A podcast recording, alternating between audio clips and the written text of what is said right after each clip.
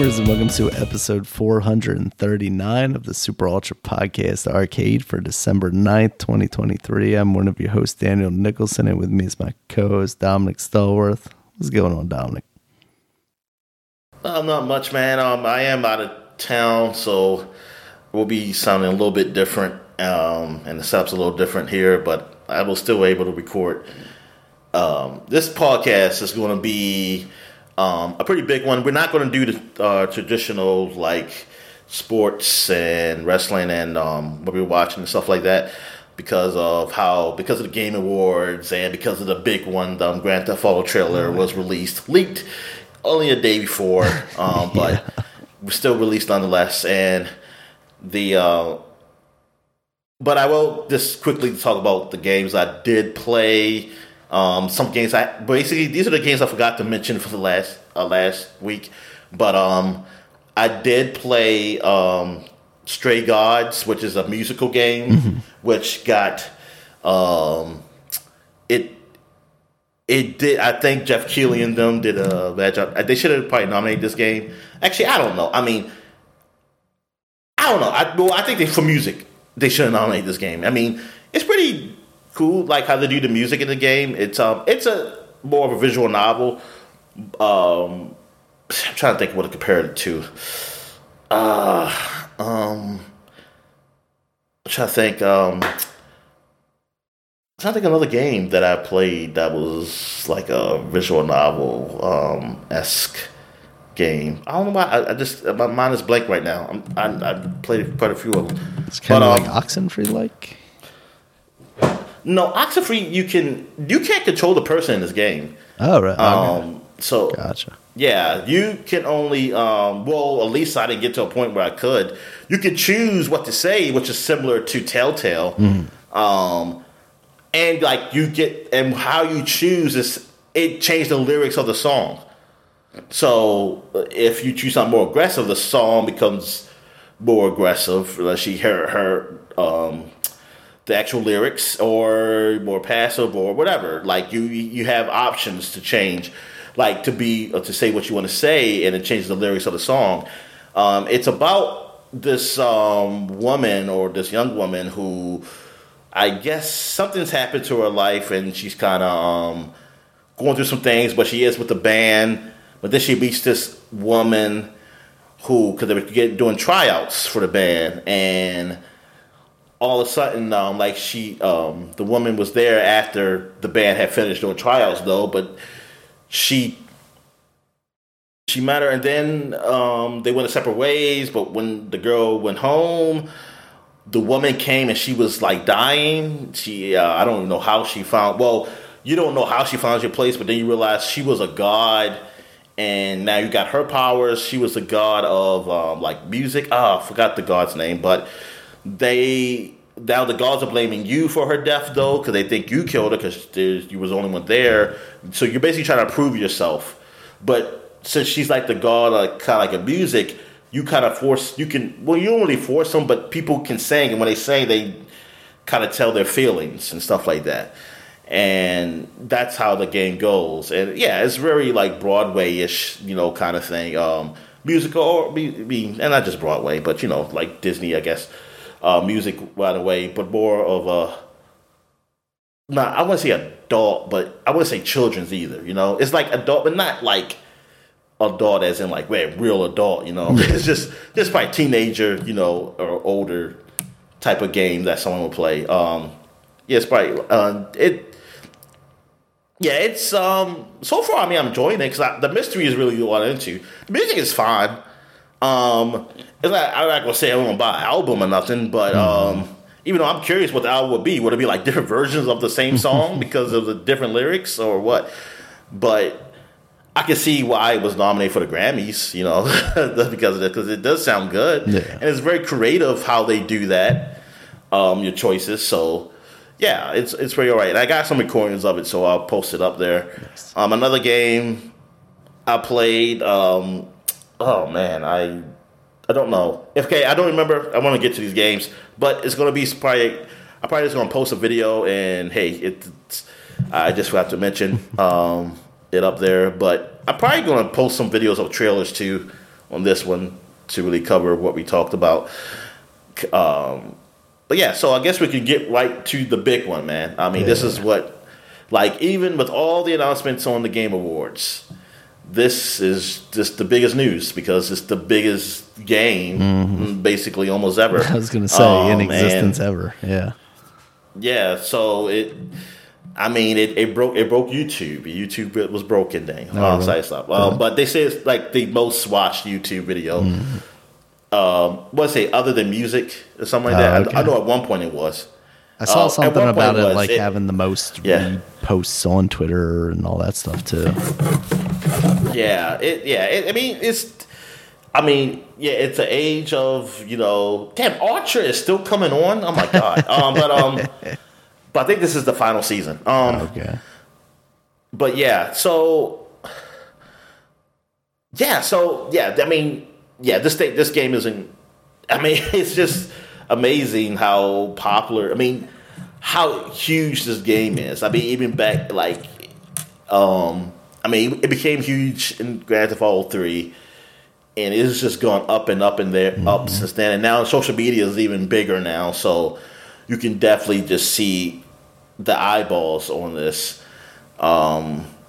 People looking at this game, but yeah. So I guess we can just let's just start off. So yeah, the trailer came out. How I feel about it? I mean, it's if you ever seen Grand Theft Auto trailers, you know. They always show like the first trailer, or like it shows a lot, but doesn't tell a lot. Yeah, you know, it's very much a tone setting. It really just shows you the world. It shows you the world and the characters and stuff. Yeah, exactly. Like you don't get a story or nothing from it. You don't know. You could just get what you get people just like guessing and things of that nature. But you get the setting piece, and it's usually some sort of. But it's usually like in-game content, you know? You might see some type of gameplay, but even if it's not gameplay, it is in-game. Yeah, you know? This is in-game cinematic visuals. Yeah. They usually do that.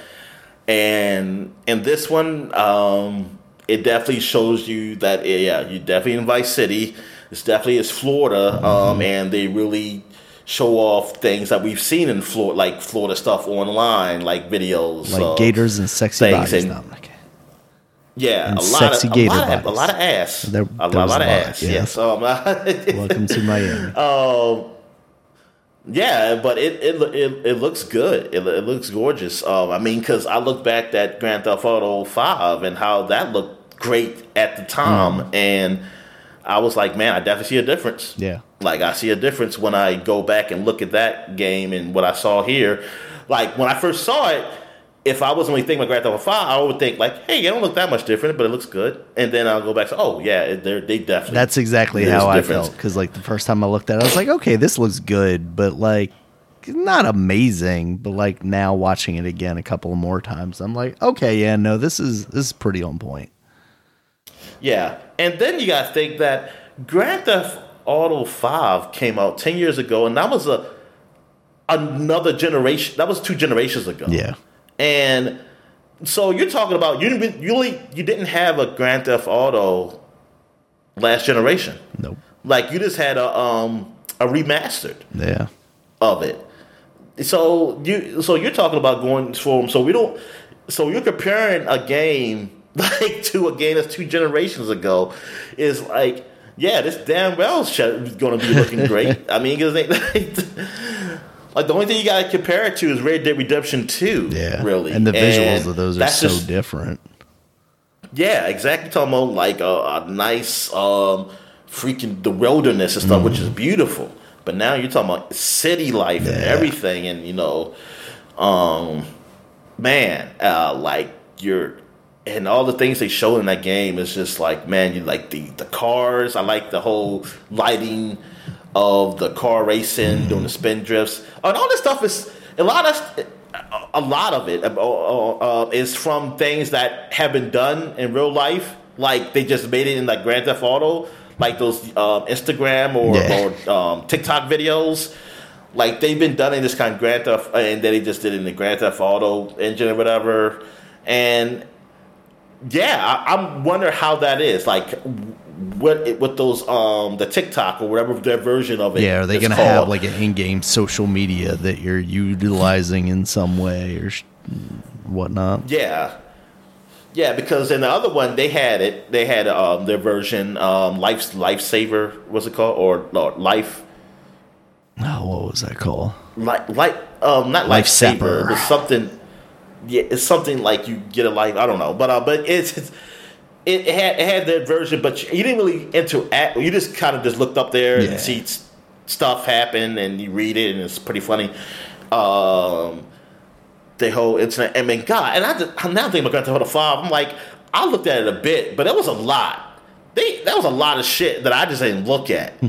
That I think about. I always say I'm gonna go back. So I'm gonna go back and look, and I never did. But yeah, man, I wonder if it's like, or can you do your own videos and stuff? Which they probably do. I mean, technically you can do your own videos because you just record and just do something. But I mean, like something with integrated with them. Yeah, man, it's. But yeah, I'm looking at the beaches. Like, oh my God! Like somebody put a side by side picture of like Vice City in 2000? What was that? 2002. Yeah, I'm watching this IGN video like, now, and they're showing some of that stuff, and I'm like, oh my God, I forgot how bad that looks by today's standards, you know. I mean, it's so empty too. Uh-huh. like, and this is like the beaches are full of people all doing different things, and like, man, and the hair and stuff. I wonder if that's going to be like, because you know the graphics, like while they are impressive, they aren't like mind blowing. But I wonder if like the population density is just going to be incredible. Oh yeah, definitely, definitely. It looks like the main character is a woman. Now I don't know how they will do it with her and her boyfriend, or her, I don't know if they're married or not. But her and significant other. I don't know if there's going to be like a switcheroo where you play as him, because you really see him talk. You really saw her more in control. So I'm not sure, but yeah, this is the first one. It's the first one you play as a woman, which is, it should be interesting. And she seemed like she's some type of Latino. I don't know if what she's going to be. Every time I think of Florida, I always think at least like Puerto Rico or something, but or maybe Cuban. I don't know. Especially on like Miami. So yeah, and. Well, the thing is, it's Miami, but it's also, you see, like, Everglades stuff. So it's their version of Florida. So it's probably, like, a good mix. Kind of like how L.A. is. Like, I mean, with Los Santos, it's like that. But then you go up just a little bit north. It's like northern fucking California. Mm-hmm. And, you know, in reality, it's not that. It's not that close. It take a little longer. Yeah.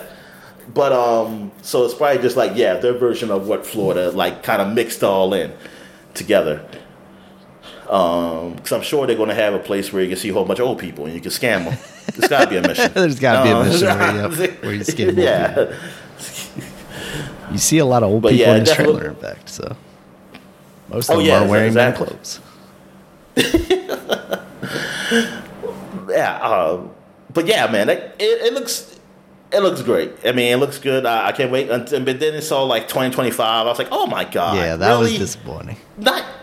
Not next year. So now I'm like, well, forget it. I want to forget I ever saw this. I got to go forget I ever saw this. I don't care about this anymore. Because I'm like, damn. I'm thinking like, because of how long it took. It's 10 years from when the game is out. It came out just a few months ago, 10 years ago.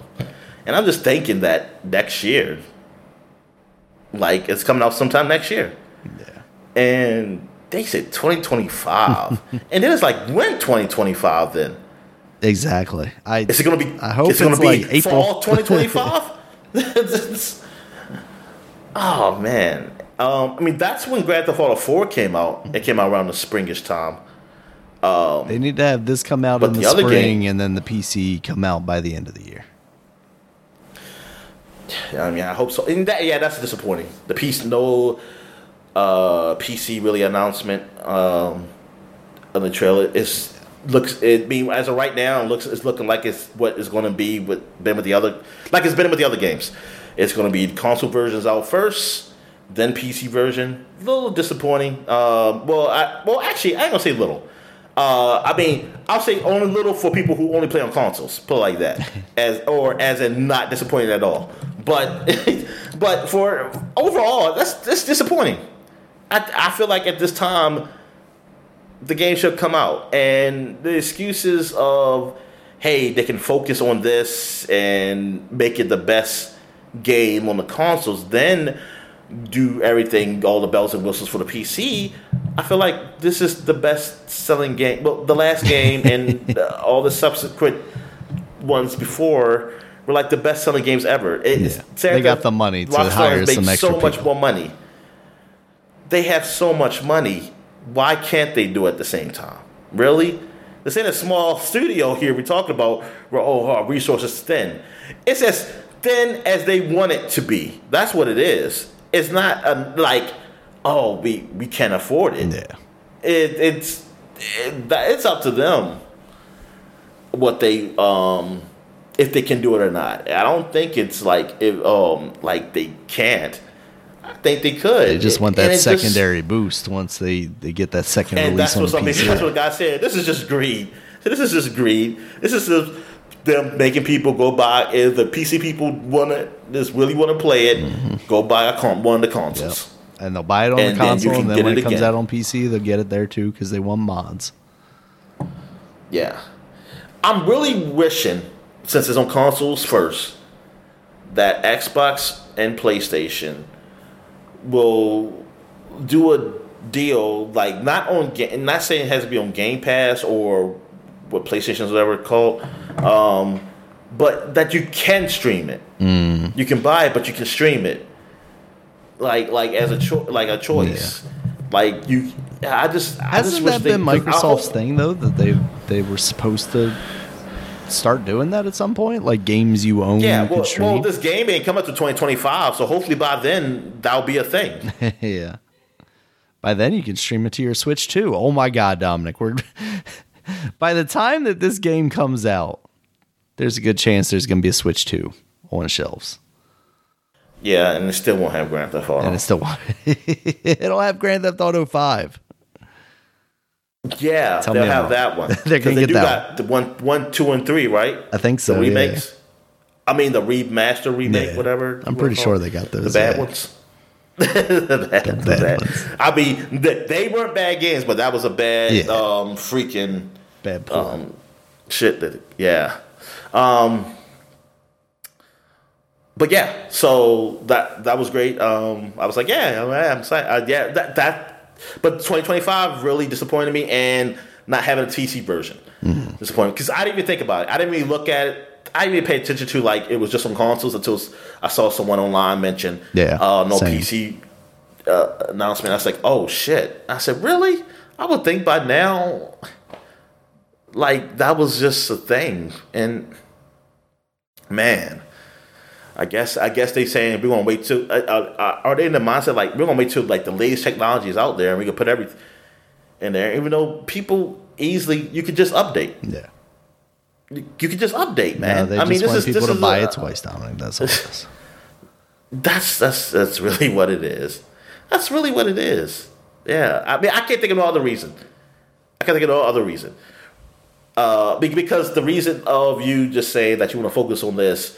I mean, if that's your reason, it's still about money because it's still you're going to maximize. You're not trying to pay for more people to do that. You're just trying to maximize them out for this and then maximize out for the next one, or do a layoff and then have the next group of people go work on a PC version. I don't know. But overall, yes, it looks great. I'm excited, but then my excitement is going to die down because it's so long away. Yeah.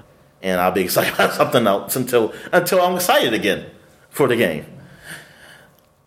Yo, you got anything else you want to say about the Grand Theft Auto? No, I think I'm right there with you. It looks incredible, but having to wait so long. And I'll say this though, having now watched the Game Awards and seeing how many of those games also were 2025 games, it starts to put into reality for me, we are basically in 2024 at this point. We're mere weeks away So it's not that far off, but for Grand Theft Auto, it's just the fact that it's been 10 years since that last game. Like, we know they've been working on this game for basically at least that long. So, like, what's taking so long? Don't show me this game after 10 years and then have it still be a year plus away. I think that's my biggest disappointment. It's been this long since we've heard about this game and seen this game. Just wait until we're a couple of months away so you can just, boom, drop it and have the world change, basically. Yeah. I'd rather for them to say, like, hey, the multiplayer will be a year away. Yeah. I'll be okay with that. Because they say because you still got Grand Theft Auto 5 multiplayer. Yeah. But they say, hey, the new multiplayer, we're really going to make it big. It's going to be a while. Have they said anything about the multiplayer for this one? I mean, I feel like it's got to be there. I don't think they... Yeah, and that's probably just going to be that news that drips out, you know, all through next year. Like, that's 2024 is about. How much news we can get about Grand Theft Auto. That's all that is. Like, every month, so months, you get it. You might get, you know how they did 5, you had some more trailers. Yeah. So you're going to get some more trailers, you know. Might get a trailer of her, and then get a trailer of her boyfriend or something, and then you get a trailer about the social media stuff, and you get a trailer about a certain area of the certain area in Vice. Then, well, it's not gonna be Vice City. It's gonna be like, hey, this is outside of Vice City. This is the swamplands where swamp people live at and stuff like that. And then you get places like Shady Groves where the old people live at. And you can scam them.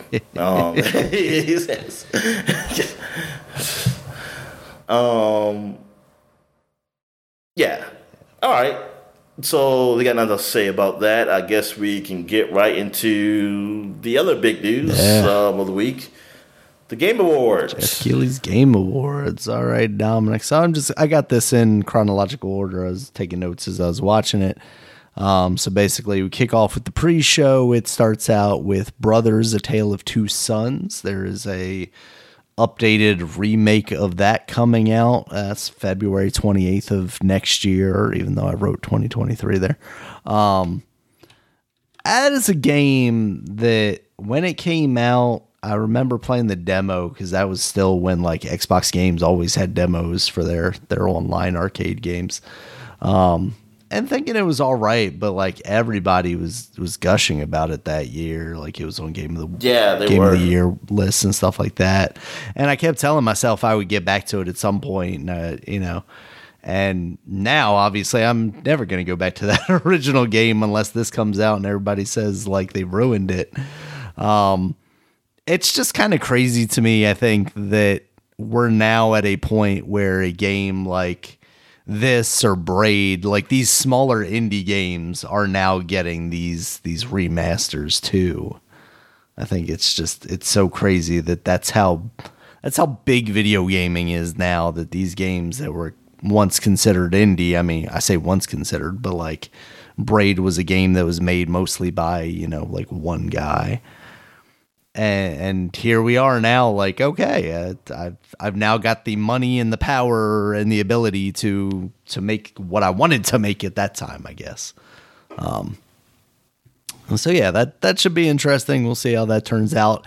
I want to say something about Brothers. Okay, yeah, I'm not moving on yet. I will say though, like it feels like the original game had like an aesthetic to it, like a specific art style, and this trailer definitely felt like just kind of generic, more photorealistic looking graphics.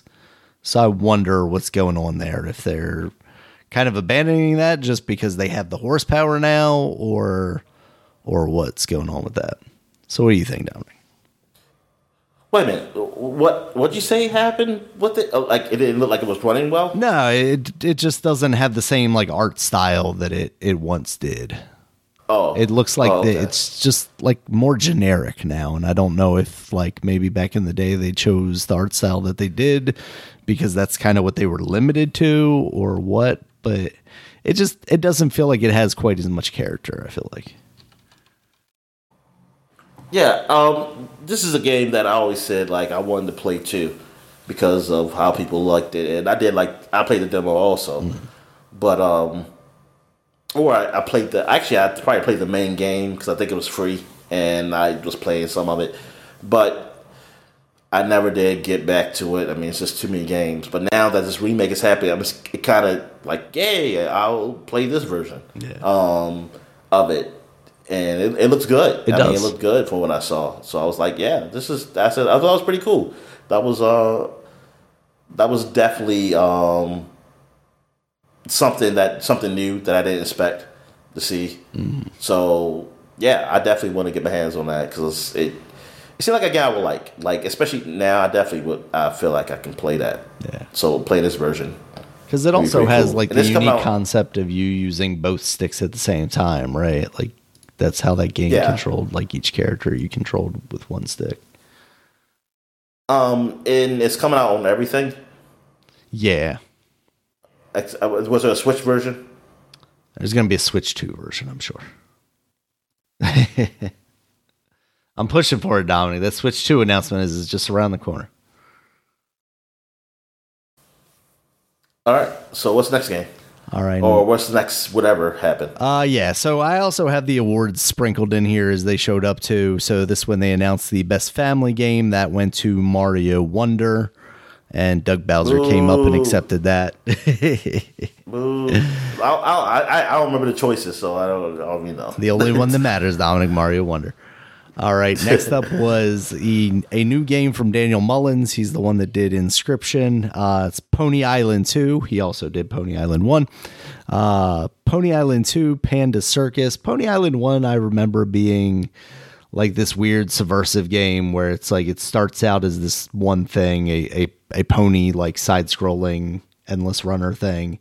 And then you slowly find out that like, oh, there's more to it underneath here. And that seems like, I don't even know if they're going for the like subversion part, because it just seems like a lot of weird random imagery from this trailer in this one. So this is the first game that they showed off that is coming in 2025. So the slow realization that, hey, these games that we're seeing now are over a year away. All right, next up was the Rise of the Golden Idol. This is the follow-up to the Curse of the Golden Idol, which I believe came out last year. And that's kind of a point-and-click... They call it a classic game. But a classic game is when it comes out last year? It was a classic game, Dominic. Instant classic. Or does it have a classic look? It definitely has a classic look. It's very... Okay. Almost like ugly pixel art. They have this. Yeah, back in the 90s, early 90s, and late 80s and stuff. Kind of way. It's almost like the Ren and Stimpy of pixel art. So it's got that kind of look to it. This is a Netflix published game, I guess. So, we should expect to see that in mobile Netflix and also out on everything else, I believe, still though. So. All right, next up was Usual June. This is coming out 2025. Again, pushing it out. This is a cool-looking kind of action-adventure-looking game. You play as a young woman who's like slashing guys with crystal swords and stuff. And it's looking really good. What'd you think, Dominic? I gotta remember that. I gotta remember because I watched all those trailers at once, and now I don't remember. What this is with the black woman? Yeah. Okay. Yes. Yeah, it has a nice little art style to it. It definitely seems a very I don't know what you call it, modern. What's a nice way to say woke? What's the right way? I know it's a word for it. Progressive. Where it's something's kind of it's not progressive. I'm not even saying woke or progressive, but modern. Something that's modern, now. Contemporary. It definitely feels very contemporary, type of mystical game or something like that. Yeah. It definitely does. Yeah, it's like you were saying during the trailer, though. The only thing that I don't like about it is that they speak kind of Simish. They don't just have voice acting. Yeah, I mean, it cost too much, Daniel. It was the strike. That's what happened. Yeah. The strike happened around the time, Daniel. This is what happens when smaller games like this can't get AI voice acting. You've ruined it, Dominic. That's what I'm saying. I think they could get voice. Yeah, have an AI system. It's got to be an AI system for like, man, we can't afford to get a real voice actor, and then we can use it. Nah, I'm sure somebody saw their voice. I'll sell my voice, Dominic, as long as I get a little bit off the top, a little bit of bridge. Oh, you can just do a regular developer's voice, and then the AI will just make it sound good, like a good voice actor. Auto tune. All right, next up was the award for best accessibility that went to Forza Motorsport. So I'm actually interested to see what they did this year in that game. You know, over a game like Spider-Man. The game plays itself. Yeah, maybe. All right, next up was Harmonium the Musical. This is from Odd Gentlemen, who Spider-Man 2 didn't win. I'm happy. No, I'm happy about that. Oh, okay, go ahead. People are pissed, Dominic, because Spider-Man 2 was nominated for 7 categories, and spoilers, it didn't win a damn thing. So I know, I was so happy that. I mean, I didn't really see it winning in any of the categories. Like, with who was up against accessibility. So yeah, I mean, outside of that, and for me, that was mostly just because I was most familiar with what it was doing, and what it was doing was pretty impressive. So it is. So Forza must be doing something. A blind person can play the game. Yeah, almost. All right, so Harmonium the Musical, this is from the team that has been working on those new King's Quest games, the ones that were like episodic and kind of like Telltale games. Oh, yeah, damn. You remember that? I was playing that, and then I just stopped. And this is a Netflix and Game Pass thing. So you're playing as a little girl who is deaf, and then she seems to go into like this kind of fantasy world, where she's then able to, I guess, hear, but like sing and perform. And it seems like an interesting idea. I want to see what the gameplay actually is going to be like in that. But it's cute. You mentioned like Pixar, like it feels very much like that, you know, that tone, if you will.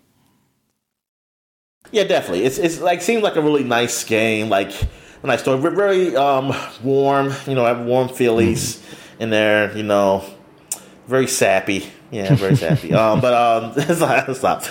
No, it seems like it's really nice though. Like, you know, it's pretty cool. And, you know, since like I was mentioning about Spider-Man, how like you don't really see things with deaf people, you know, in games. So now to have a game where the main character is that, I mean, it's like, oh, there you go. Mm-hmm.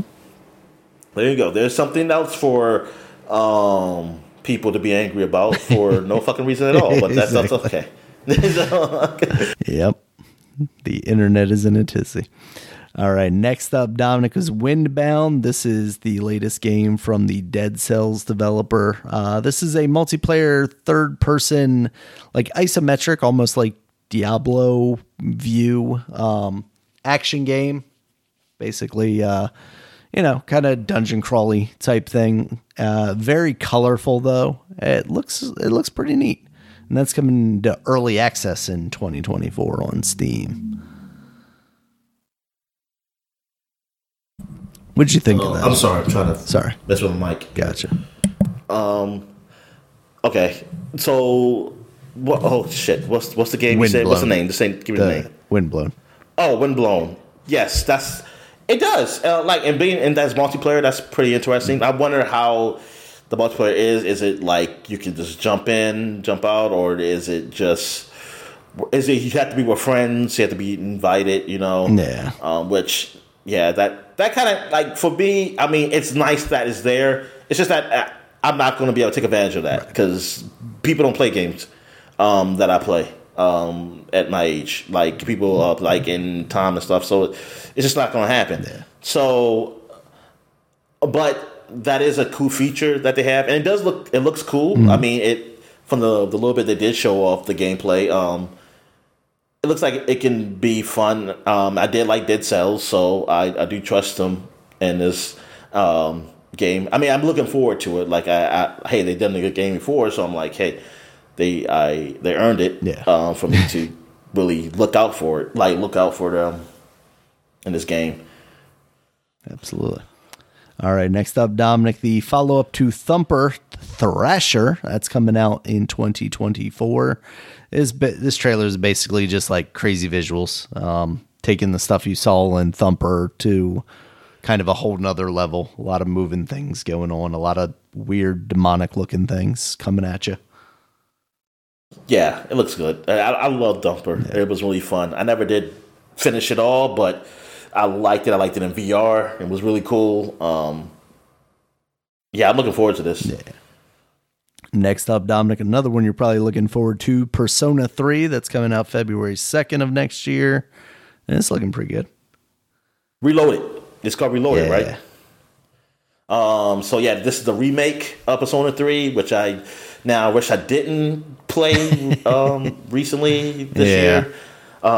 Because I did not know they were doing a remake, but yeah, so, but it just looking at it, it looks good. It looks like it still feels like it's being the story. Everything's gonna be the same, but it's gonna be different because it's just it's basically looked like Persona 5 with Persona 3 with the Persona 5 like skin over it, which is a whole lot better than what Persona 3 was because I think that was a PSP game. Yeah, PSP game that was back in how many years ago, I forget. But so it's been a while. And yeah, I'm looking forward to it. But it's there's quite a few games in between that I want to play too. So it's like I can wait for it. I'm just gonna suck that by the time I probably want to play it, they'll probably be saying, "Hey, we'll leave a Game Pass," and I'll be like, "Oh fuck!" But I have to play these other games.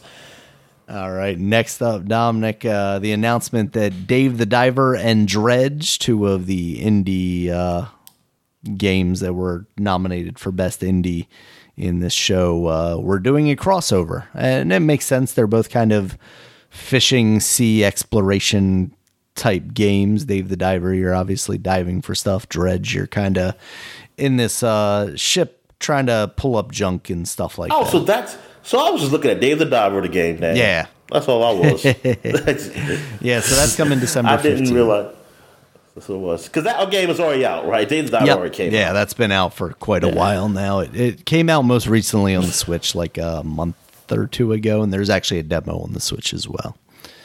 So, yeah. Those games look cool. World of Goo 2 was next. They made a big deal of this because it's been a very long time since World of Goo 1 came out. And that was kind of a big deal around the time of like the Wii and stuff. It was.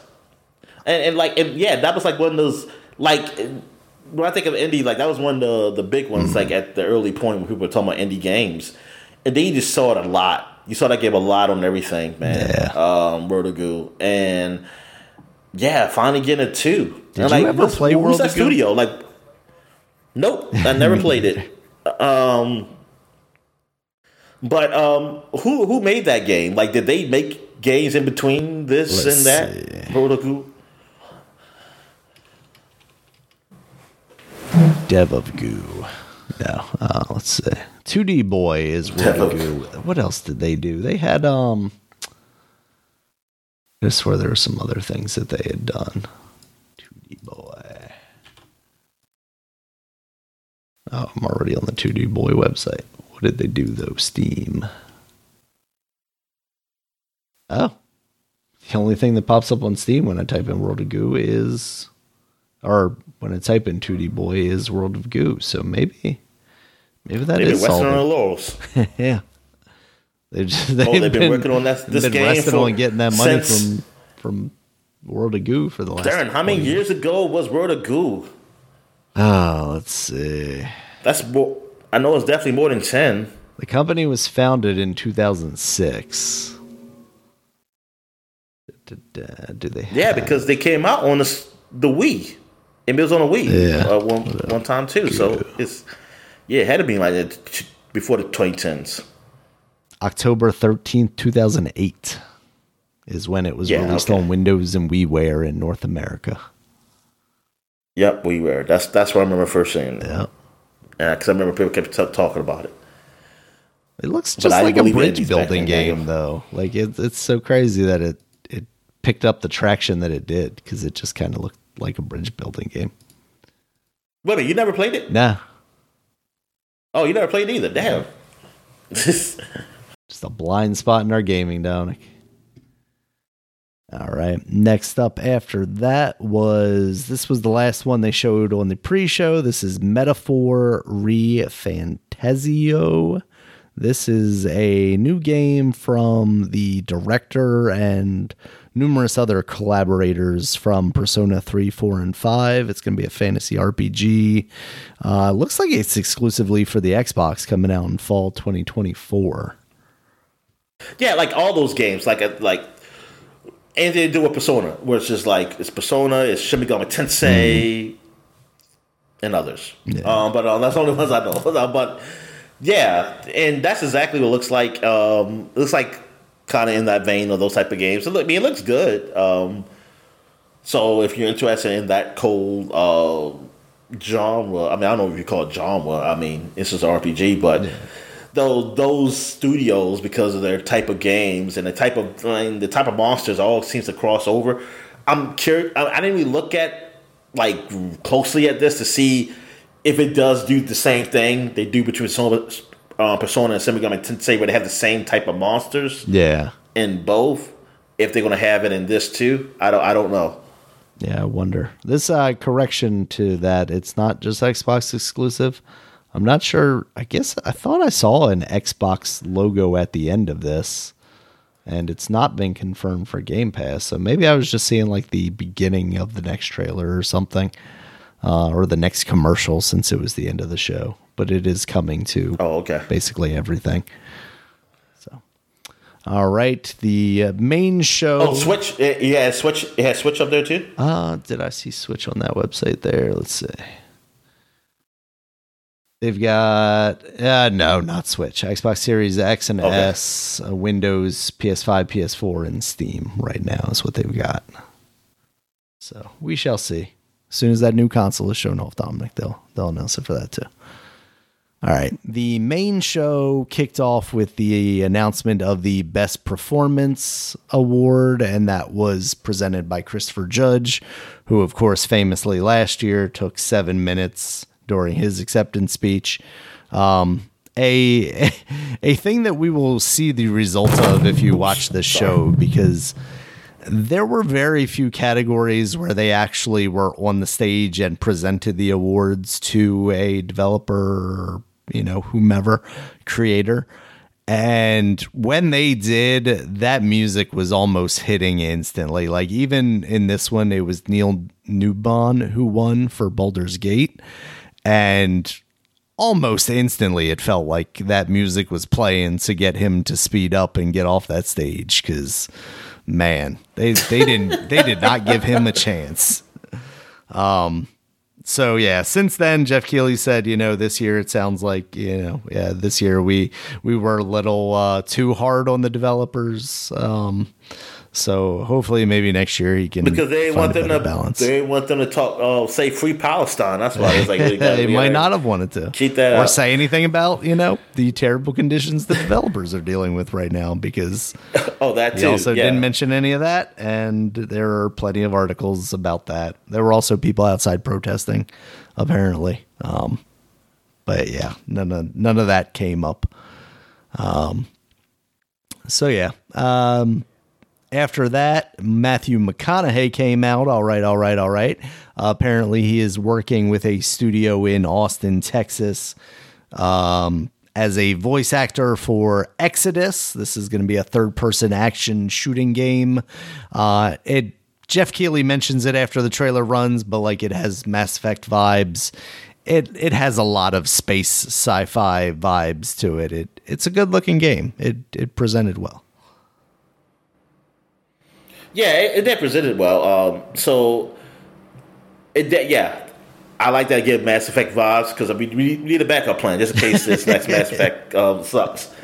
So, Yeah, because I got my Starfield. I mean, I know some people are disappointed in it, but I'm not. Mm-hmm. I like it, so I feel like I got the game I wanted. Yeah. And I do want another Space Odyssey type of game, so yeah. Like, keep it coming, and something that's not freaking multiplayer. And or like, now I don't mean multiplayer, just versus. I mean like that I have to be like, there's a whole bunch of people. Like, multiplayer choice. You know, like maybe somebody jump in to help and stuff, but that's all I want. Yeah. I don't want it to be that it's the focus. Mm-hmm.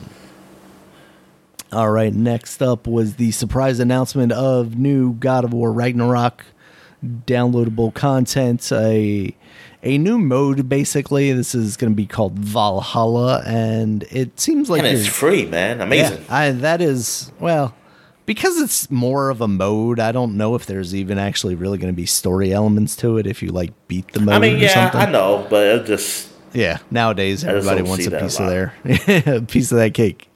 Yeah. But yeah, so it seems like basically just kind of a tower-esque thing where you're going to be fighting enemies, you die... You know, you restart again, you get different power-ups, you die again, so on and so forth, rinse and repeat. And that's coming out December 12th, so that's just mere days away at this point as of recording this. Yeah, so that's cool. I mean, for people that are, you know, looking for a reason to get back into that combat. For me, I don't need the reason. I just need to get back to playing that game so I can finish that story. Yeah, same here. Because it's like you said, you were like, I don't really want to watch this trailer in case it spoils anything. And yeah, I don't think I know how that game ends, but I also know how that game doesn't end. You know, which was kind of a concern. So I don't know. I don't know what happens in that game, but I feel like I still know more than I would like to know at this point. So I just need to get around to finishing it and seeing what happens for myself. After that was Big Walk. This is the latest game from House, who was the Untitled Goose Game developer. This is coming out in 2025. Like I said, this is kind of a trend. This game, I am struggling to find words about describing this thing. So like you have these very cartoonish humanoid type things. Like they have two arms, they have two legs, but their faces are just very basic with big noses. I guess that's what they are. And they're just making these weird sounds as they move around, and then they're interacting with each other. So I don't know if it's like a multiplayer game or if it's just, you know, the characters in the world. It gives me the feeling of like a Bugsnax, where it's just like there's these really odd characters in this really odd world, and you're just kind of going around and exploring and interacting with them. Yeah, I don't know. I have nothing to say about it because I don't know what it is. But it seems like it's one of those all quirky games that might be fun and funny, you know, because people did like the Goose Game. Yeah, the Goose Game was good. So much like you said with the other developer, like they kind of have that cachet with me where it's like, oh yeah, I trust that they're making a cool, weird thing. Yeah, definitely. All right, next up. Yeah, something original, you know? Yeah. You need something that's something I just can't really put my mind on until I play it. And then I'm like, oh yeah, exactly. It's cool. Those are the best games, the ones that I can't come up with myself. All right, so next up was this performance of Hellblade 2 music. These people were dressed up as basically like Vikings or like Nordic kind of attire.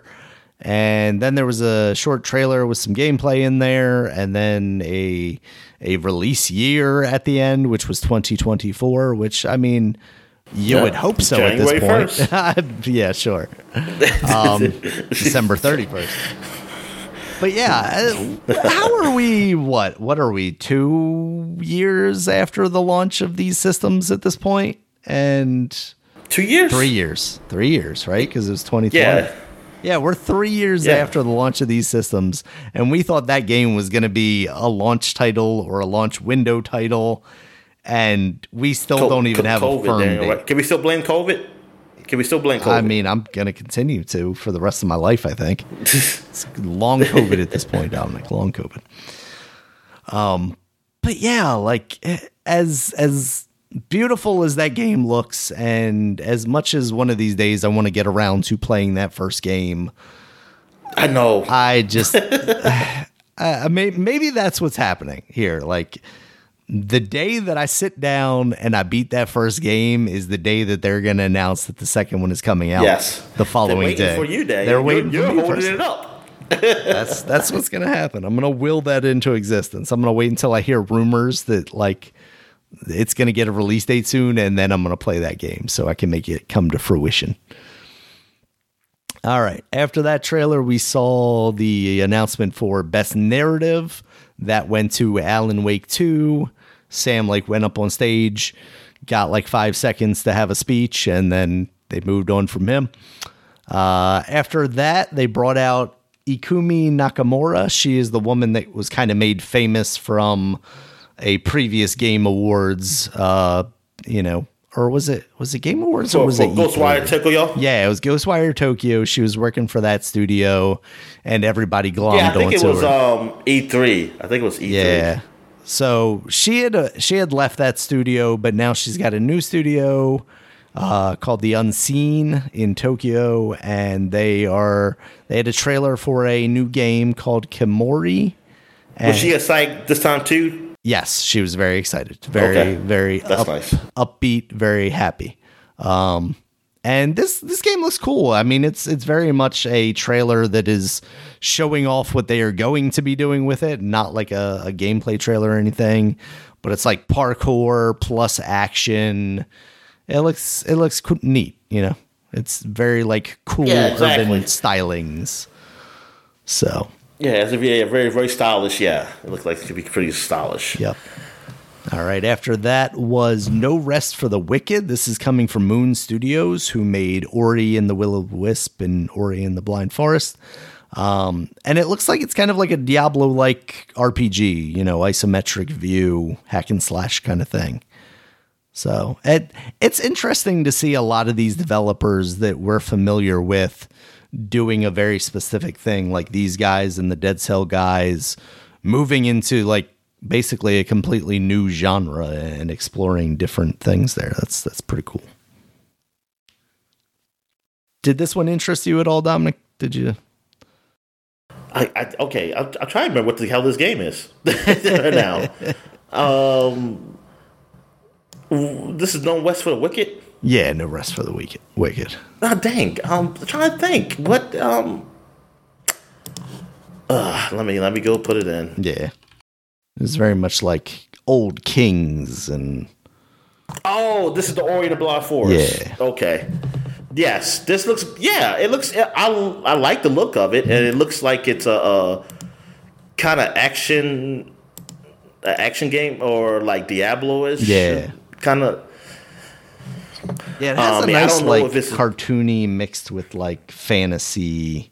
I mean, very much like Ori in the Blind Forest, but now in more of a 3D setting. It looks very nice aesthetically.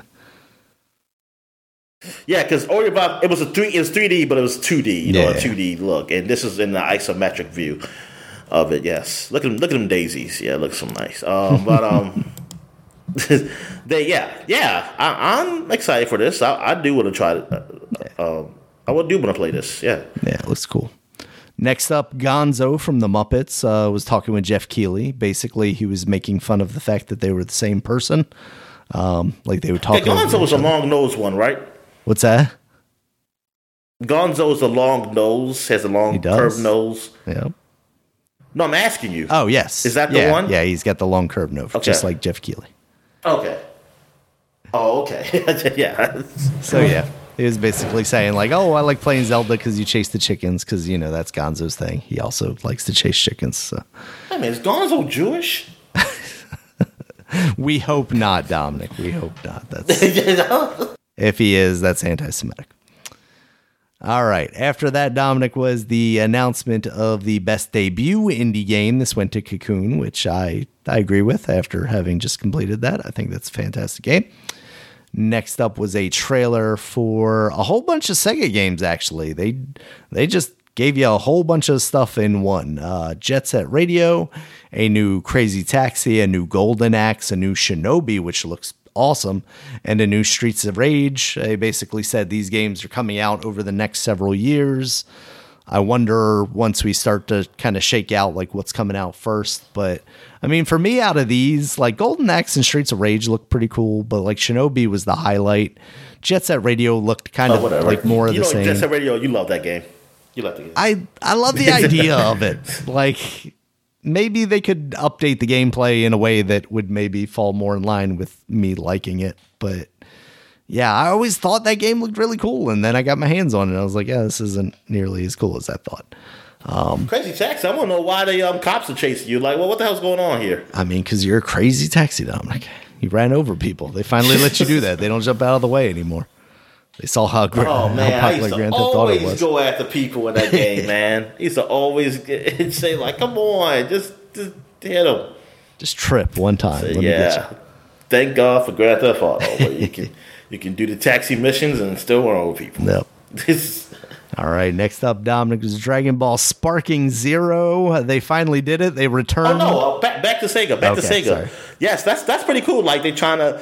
It's almost like a revamp or something. Like they're back. They're like, hey, back, we've baby. Got all they're these properties besides Sonic that we should probably use. Yeah. It's nice to see. Even though I so wish that in there, it would have been better if they had a 2D Sonic by the guys who did Sonic Mania in there. So it'll be like, oh, yeah, we're really back. This is Genesis, baby. This is the Genesis. No, they're never going back, Dominic. They're going back. I know, man. They give you one game. Crappy Amy. Amy and Biggs the Cat. All right. Yeah, so Dragon Ball Sparking Zero, they are returning to the realm of 3D fighters. I don't know why. That last game was so good. Well, that wasn't even the last game, though, so you can't say that. Yeah, you're right about that. There's been other Dragon Ball Z games. There's Kakarot there, yeah. Fighter Z. Yeah. What is that? What is that developer called? Yeah, people... Because I was waiting for that. I was hoping their logo would show up. Atlas? No. The one that made the 2D one, the Guilty Gear guys. Oh, well, they were the publisher. Well, they were the publisher, I guess. What? Yeah. Right? No, the publisher is Bandai. Always. Well, is it like a collaboration publisher? I know Atlas was the Arc System Works. That's what I'm trying to think of. Arc System. Oh, yeah. I knew. I just keep. I've seen A.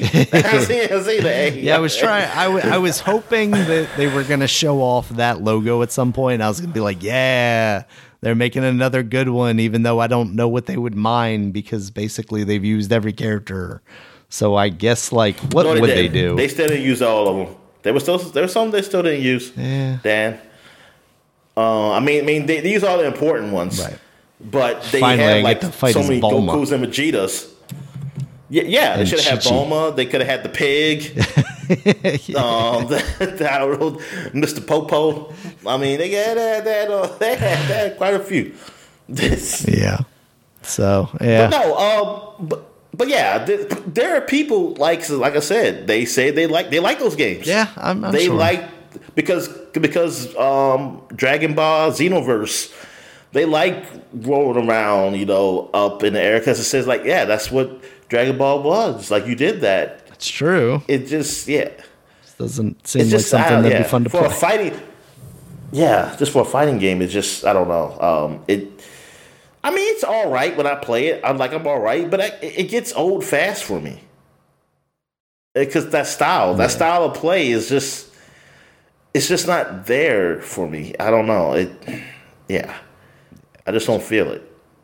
Like the camera's always off. It's off. Even in the trailer, it's just like jumping around everywhere, and I'm like, oh, that's how I knew it was a 3D one. I was like, oh, geez, just blinking over here, over there. Everywhere. I mean, it looks nice, but I don't see. And then you can do the lock on, but then the lock. I don't know, man. Yeah. Just whatever. Yep. All right, Dominic. Next up was the casting of Frank Stone. This is going to be a game set in the world of Dead by Daylight, but made by Supermassive Games, who make the cinematic stuff. Like, what is the one that we played for a while together on the PlayStation 4? Supermassive, because now they're doing like the chapter games, the Dark Pictures, Until Dawn. Yeah, Until Dawn. So that's pretty cool. They make really cool games. Who's Frank Stone? He's the brother of Frank Stallone. Nah, I don't. I guess some character in the Dead by Daylight world that they're gonna some serial killer maybe. Oh, okay. So, yes, we will find out when we get a chance to play that game. They didn't have a date on that one. Oh, that's what the game is called. The Casting of Frank Stone. Yeah. Oh shit! Yeah, that's the title. That's the title. All right, next up was a big one, Dominic. Visions of Mana. They're returning to the Mana world. This is a new game entirely, and it's full 3D. It looks awesome. It's coming out next year, too. It does look good. I never played, like, a full Mana game. Like, I played some on the emulator just to try it out. Same. When it was on Super Nintendo. But I never played it, so I don't really know much about it. I kind of do want to just go back and play, but, you know, it's just... Time is not on my side. Yep. I mean, because there's so many games. This definitely, it looks good. It visually looks good. It feels like people were really into that, you know, cartoony, kitty looking RPGs, and it looks very with updated graphics, you know, modern graphics stuff. With the anime-ish, you know, RPG kind of look to it. Because they did come out with Echoes of Mana, apparently, like 2 years ago. And was very much... Yeah, I mean, the remastered was less than 5 years ago, maybe, or something? Yeah, but those all kept, you know, like the old school look to them. And to see in, like, a full 3D world was really cool. All right, after that was Rise of the Ronin. This is the new Team Ninja game. That's coming out March 22nd of next year for the PS5 exclusively. And it looks like a, you know, Ninja Gaiden game, but now you're not a ninja, you're a Ronin. And right now it's exclusive to PS4? PS5. PS5, yeah. Yep, for now. Yeah. Well, I say for now, but I feel like maybe... Are they publishing it? I feel like they might be publishing it. Ninja. Yeah, Sony's publishing it, so maybe we'll get on PC. PS5 exclusive. Yeah, PC maybe. But that's cool. I mean, it looked nice. I'm just Ninja. I mean, maybe I just got to try it. I haven't played a Ninja Gaiden game in a while since the first one on the Xbox, and it was hard for me. Just make it easier. Turned me off from all of them. Exactly. All right, next up, they did a slew of awards real quick. They had a couple of segments where they did rapid-fire awards. This was Best Action Game was Armored Core 6. Art Direction was Alan Wake 2. And VR AR was Resident Evil, the VR mode. And mobile was Honkai Star Rail. So next up after that was an extended segment with Hideo Kojima, where he showed off his next game / movie / new form of entertainment, OD. Basically had just the faces of a couple of actors shown. Nothing gameplay wise, but this is the Xbox game. This is the one that he's working with Xbox on exclusively. I wonder what this ends up being, because he's saying like it's not even a game really, but it's also not a movie. So I don't know. And then they had Jordan Peele come out. Yeah, we got. Well, we're getting a bullshit version. We're not getting nowhere near what Sony had with what the hell was that called? Death Stranding. Yeah. We get some bull. We get police knots. It's like Police Knot. Is that a bad game? I don't even know. I don't know. That's one of his first ones. All right. But yeah. I don't really care. Yeah. I mean. I haven't liked the Kojima game since Better Gear Solid 2, and even going back to that, it's something I liked when I was young. I don't. I did enjoy 5, the gameplay. Mm-hmm. The stories of his games. I just don't, I have no feeling whatsoever towards. They just seem weird. Yeah. They're just weird. weird for weirdness' sake too. A lot of times, it doesn't seem like he has, you know. It's not trying to make some like grand metaphor. It's just like, how can I make this lady naked? Oh, I'll tell you that she breathes through her skin. And it makes sense. That's what the internet tells me. The guy even explained it. Even like a recent thing I saw somebody said.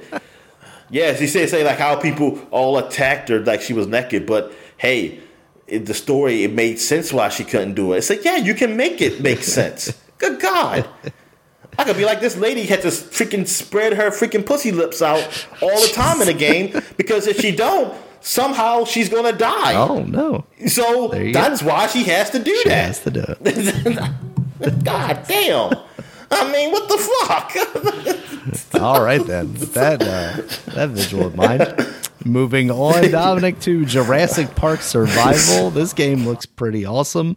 It sounds like it takes place a couple of days after the events of the first Jurassic Park movie, and you are attempting to survive the dinosaurs. I hope it's like you were telling me, like probably like survival horror more than what I kind of equate survival with nowadays, which is like Ark and that kind of thing. Where it's I just like didn't get that meters. From that. Like I didn't either, but that's what that's why I was worried just with that.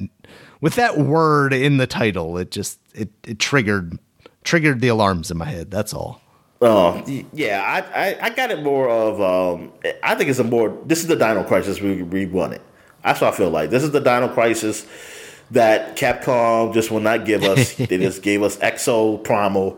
Well, Exo Primal is getting like nominated for anything. No, I mean I didn't think it would, but if I was saying I'm just but yeah, we didn't. So I think, and I'm glad. And look, and it's the Jurassic Park brand. Like they finally did it. They said, like, you know what?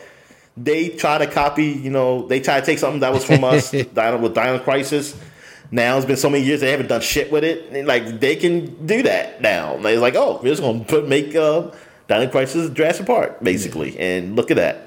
And I hope, man, yeah, I hope it's good. I mean, if it's anything like Resident Evil 2 or shit, which I don't think is. I mean. I say I don't think it's hard to do that. I'm just saying, like, you have the right developers. Yeah. You have the right developers with you. And just take what was there with that and just put the dinosaurs, like, from Jurassic Park and shit in a world. Like, goodness gracious, that is fucking money. Like, I would play that game, and I'll be scared as shit. But I want to play it because it's Jurassic Park. See, I wonder if it'll be something as like action-y as that, or if it'll be more of a horror type thing where it's like you have to avoid these things. You don't really have any means of offense against these dinosaurs, because I don't know, I just feel like the Jurassic Park series is less about like killing the dinosaurs and more about surviving the dinosaurs. Well, the video games weren't like that though. That's true. That is true. The video games were you killed them. Yeah. You shot the shit out of them. But I mean, this I do want it to be survival horror. Like, yeah, you have a means to probably defend yourself, but unlimited means. Yeah, definitely. All right, Dominic. Next up, you gotta stand still with a T-Rex. When the T-Rex comes, you gotta stand still. Well, now you're talking about stealth games. I don't know if I want that, Dominic. I just want to shoot him in the face. Is that really stealth? All you do is stand still. I can still be there in front of him. That's true. Like in a movie. All right. So next up was Best Audio Design. That went to Hi Fry Rush. That's a pretty solid choice. Next trailer was Black Myth Wukong. That is a Journey to the West game and, you know, a Monkey King game. That game looks pretty awesome. It's coming out August 20th of 2024. I think we had seen that previously a couple of times now, but the gameplay that they showed looks pretty good. Yeah, it does. It does look really good. Like it looks like a God of War Ragnarok kind of thing. Mm. Like, you know, going through this world, this mystical world, and these nice environments and big enemies and things of that nature. That's what it kind of looks like, and I'm okay with that. I'm just hoping, like, don't make it like Dark Soulish. Don't make it too hard. Don't make it anything like that. Because I swear to God, if you do that, man, God damn it, I will send letters, emails, death threat emails. There you go. All right, next up was a new trailer for the Suicide Squad Kill the Justice League. That's coming out February 2nd, 2024. It's kind of crazy that we were talking just what felt like a couple of months ago about how this game was getting delayed and how it was so far away. And now here we are just like basically a month and a half away from its release. And I could care less. It could go further. I mean, I wonder how it's going to turn out. I really do. I mean, I think I'm hoping it can still be fun, even though it's not the game I want. Yeah, it can still be fun. You know, better than Gotham Knights or something like that. But I don't like that they're trying to nick one dime. But they won't be getting that from me. I know that. Like, I'm going to do one playthrough and then that's it. Yeah. But yeah, I don't know. Like, I'm more interested in the story. I'm more interested like what goes from here, because I feel like this is almost a swan song for Rocksteady. Not like Rocksteady with the license. Almost like or at the Arkham universe, right. So that they might just kill all the fucking Justice League. I don't know. Reboots, like, because yeah, they might just, and then they'll just, I don't know what Rocksteady would do after this game, but yeah, I just feel like this is it from them as far as that whole Arkham universe. So, but yeah, it looks good. It seems funny. The trailer was pretty cool. Man, it's just weird that they went this route, man. Yeah, damn. It's so weird that they went this route.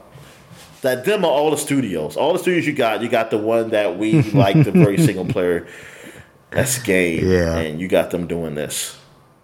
They were like, we're going to take these guys and trick them into thinking it's going to be one thing, and then they're going to pay for it, and then they're going to go, oh, wait, there are lots of microtransactions here. All right. Next up was Warframe. There's an update called the Whispers in the Walls. That's coming out December 13th. It's going to add some stuff. Warframe.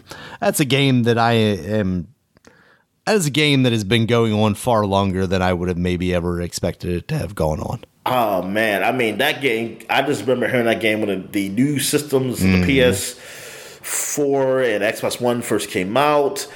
And I kind of wish I got into them at least within that year or two, because I tried to get into it later and I just didn't know what the fuck was going on to do. And now I'm looking back like, wow, Destiny was supposed to be like the big thing, and this thing is it's secretly older than Destiny is Destiny, and it's going longer. I mean, it's technically longer because you know it came out earlier, but still it was a free to play game, which now I'm thinking back like Destiny probably should have been, because of what Destiny was. I mean, but that's ended up being that should have been free to play, because that I feel like I paid $60 for a free to play game, because I gotta buy everything fucking extra after. So yeah, And I always heard good things about Warframe. And I played a little bit of it, and I was like, okay, this is all right. I mean, compared to Destiny, I was like, I just feel the same way. Is okay. Yeah. Something now, as far as the shooting, yes, the shooting in Destiny is definitely better than Warframe. That's it. But, I mean, yes, the gameplay-wise is better. But content and stuff, I don't know. I think they're probably up there. If you want to do a comparison, with them and what Destiny and Destiny/Destiny 2 has done. But yeah, man, this is one of those long running games that's, man, they're still going, man. Good on them, and good for the people who do enjoy it. Like, they have this out there. Yeah. And I just want to know what, like, yeah, I'm sure there's something on the internet that say like, hey, I'm new to Warframe, what do I do? Something like that. Yeah, that's really where I'm at. Come with me under my wing. I will adopt you and take you through the content. All right. Next up was Games for Impact Award. That went to Chia. That game seems pretty cool. I played a very little bit of it on the PS5 at one point. I don't remember that game. You said you don't remember that Chia? One? Yeah, I don't remember. It's called Uchiha? Yeah, Chia with a T in front of it. It's the one that kind of had like Wind Waker-esque visuals. Like, it was very cel-shady, almost chibi looking character, because she was a young girl and she would transform into like a seagull and stuff. Yes. Okay. Yeah. Games. Yeah. Definitely. I'm surprised. Was Spider-Man nominated in this category too? I don't think so. I'm shocked. I am shocked. I think they were all relatively like smaller games in this one.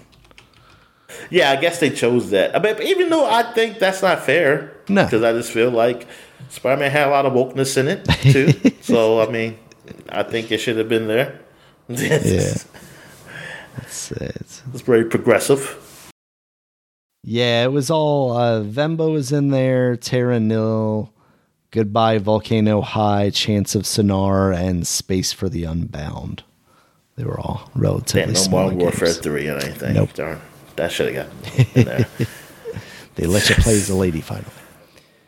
All right, let's see. Next up was there was an actor that came out, Abubakar Salim. He was the voice of Bayek in Assassin's Creed Origins, and he also played, I guess, like the father character in the Raised by Wolves, the series on HBO.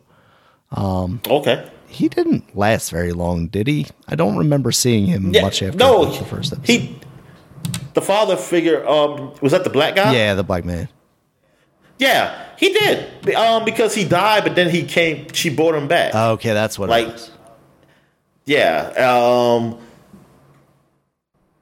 Wow, that's him? Okay. Yeah, so he started a studio, and he's working on a game called Tales of Kenzara Zao, and he basically described it as a way to deal with the passing of his father a couple of years ago. And the game is a side-scrolling kind of action platformer game. It looks really cool visually. It kind of has like a cartoony-esque thing, almost like how the new Prince of Persia, that's also a side-scroller, looks. And it's about like this young man trying to get his father back from, I guess, basically like the devil or the god of death. It seems like a really interesting concept. It just looks visually pretty cool. What did you think of that one, Dominic? Darn, I'm trying to think that I see this one. Honestly, you did. It was the one where you're talking about purples and stuff like that. Oh, okay. Yes. Yeah, very Wakanda, very Wakanda-esque. It did have some of that, future Africa kind of vibe to it. Yeah. No, but it looked like it's a side-scrolling action game, which I'm pretty cool with. Mm-hmm. I'm curious about the story. Something like a story that deals with something in Africa lore or something. Well, even though it's a fantasy, maybe got some real things. I have no idea, but I always thought that even as a young age, even though I'm not particularly Pan-African, but I do. I mean, I appreciate stories from the Europeans and like with their old lores of like either Nordic or Roman or whatever, or the Asians with the Chinese lore or Japanese lore and things of that nature. I always said, I don't see a lot from Africans, like their folklore or anything of the continent of Africa. I mean, the more of the Western Africa, or even like more the black people live at. Let's just be frank with it, because I even see things in the Middle East. They got their own lore too that you see that happen, like the Prince of Persia and Aladdin. And so you got why are you laughing? That is a story. Because when I think of those two things, it's the whitewash version. You think of Disney, even though like the white. Technically, I'm sure. Yeah, those stories are originating from somewhere else. But yeah, my mind instantly goes to the Disneyfication version, basically.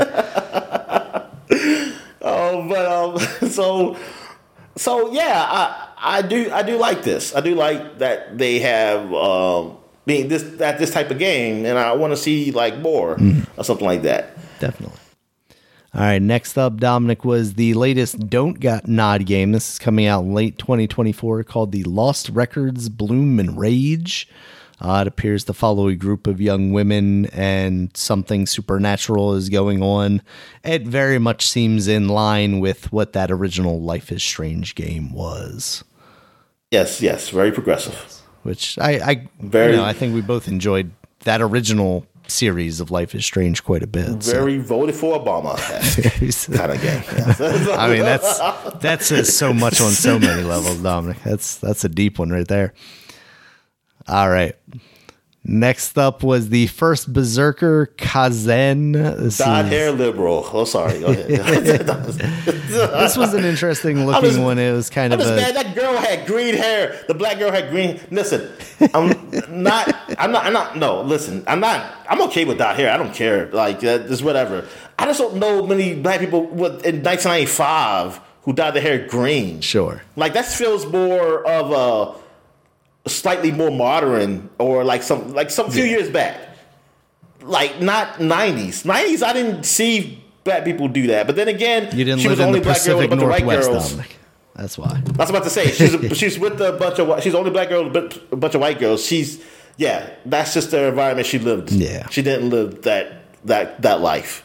She lived another life. All right. So next up, the first Berserker Kazen. This was kind of cool because, like, the characters were animated in a very, like, two-dimensional cartoon art style, even though they were represented three-dimensionally. But then, like, the backgrounds were more just photorealistic, you know, most modern AAA style. Where are we, Daniel? Because I lost where we were at. The first, like, Berserker Kazen. So I don't think you saw the trailer for this one yet, because I doubt it was part of the best of trailers, and it wasn't really something I thought, you know, you necessarily needed to see. But it looks okay. All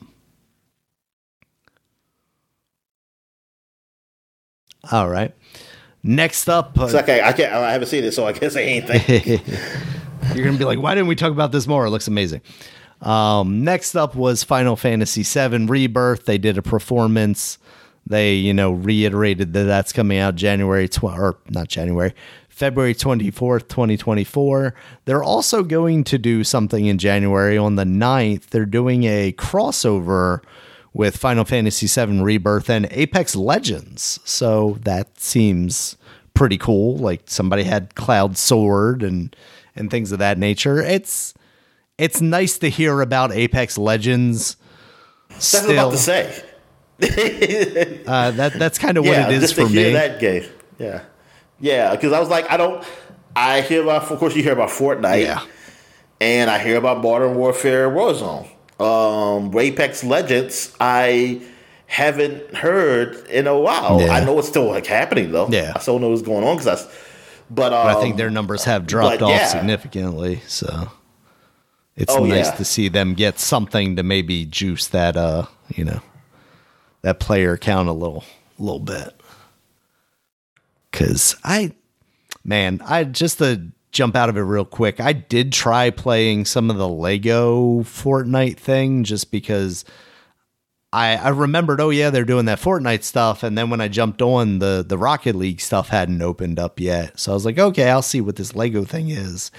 And man, that game, now that it is a quote unquote platform, is just like a mess of tiles and things. And I don't know if I'm getting into a custom game, or why am I waiting for other players? Can't I just jump in and, like, explore a world by myself? It was just completely confusing, and I don't know what was going on. I never got into a game or world, and I have very little interest to, like, go back. It scared you, and you left. It's basically like YouTube now. Like, you can create your own, like, you create your own content, but then you also create your own thumbnails and stuff, and it's just like lists and lists of different people's things, and I don't get it. I'm too old for it, Dominic. I just it doesn't work for me. Too old for this shit. Yep.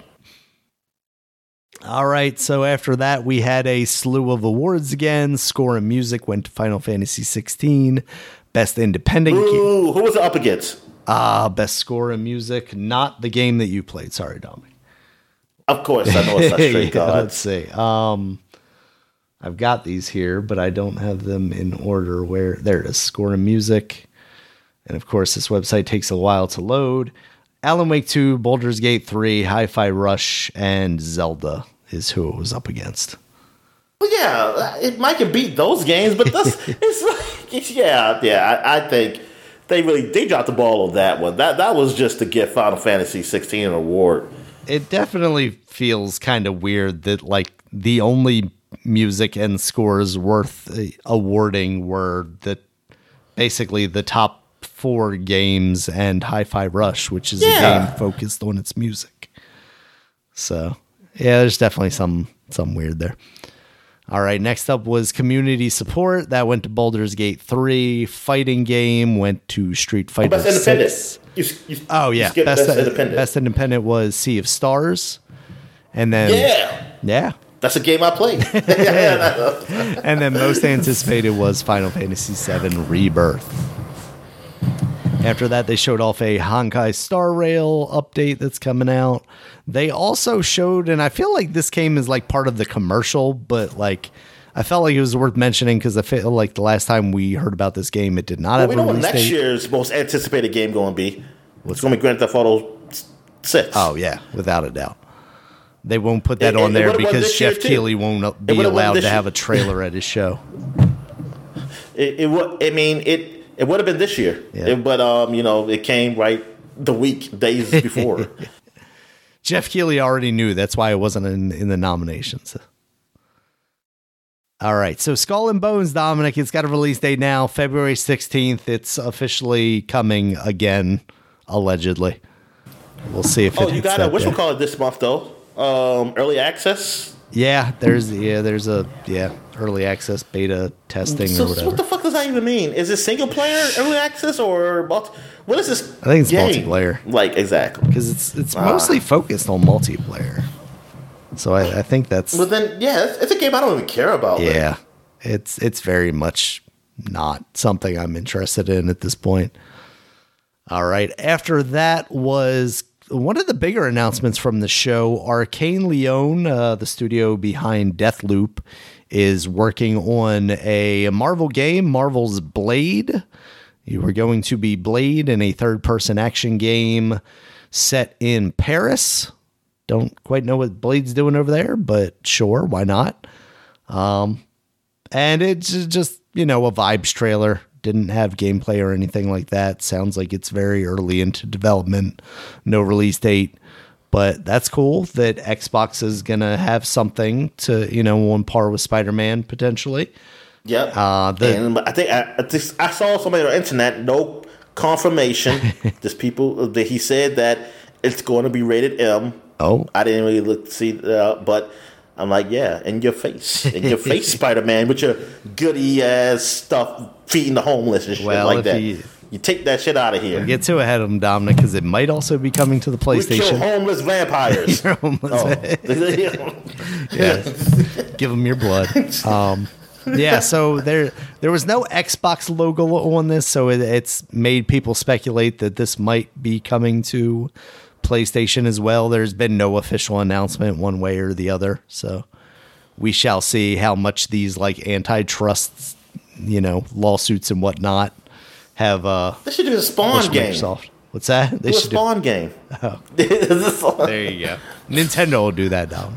I don't even know if they still do Spawn comics. I believe they do. I feel like I heard something about like a new kind of Spawn something relatively recently. So maybe. All right. After that was Spawn best ongoing game. The Spawn of Spawn. What's that? I said the Spawn of Spawn. The Spawn of Spawn. Maybe yes. Or daughter. All right. Next up, best ongoing game was announced by Anthony Mackie, who, while he was on stage, also announced that Twisted Metal is getting a season 2. So that's cool. That show was a lot of fun. Best ongoing game went to Cyberpunk 2077. They that did is it. That is weird. That is fucking weird. Nah, they did it. Redemption arc. Yeah, they got their reward. We kept working on this game that Sony would not sell on their platform because it was so bad. And then they got the DLC that came out. It's just that when I think of best owned game, for some reason I keep thinking like something like those games that just continue to get updated, like multiplayer Final Fantasy, 11 or 13 or whatever the online one is. When I saw Cyberpunk, there's a lot of people who are like, what? This gets the best ongoing. Yep. This is just a way to get, look, respect, but I don't know, man. I don't know. That's just a little weird to me. And I think like some people were saying that Sea of Thieves should have gotten it for what they've done. But then people say, it's the Xbox tax. And I was like, yeah, that's right. That's right. All right. Next. I think it's a weird choice, though. Yeah. For me, it feels weird. I understand why you got it, but it's weird that I didn't think about this type of game. Yeah, getting it. I fully agree. All right. Next year should be Starfield. No, it'll be Redfall, Dominic. It's gonna be Redfall. Oh yeah, Red. That's right. They did. Yeah, they did that update. Yep. With it. Yeah. All right. Next up was The Last Sentinel. This is coming from Lightspeed LA. Apparently a studio we should know, but I don't know why we should know that because they haven't released a game yet, seemingly.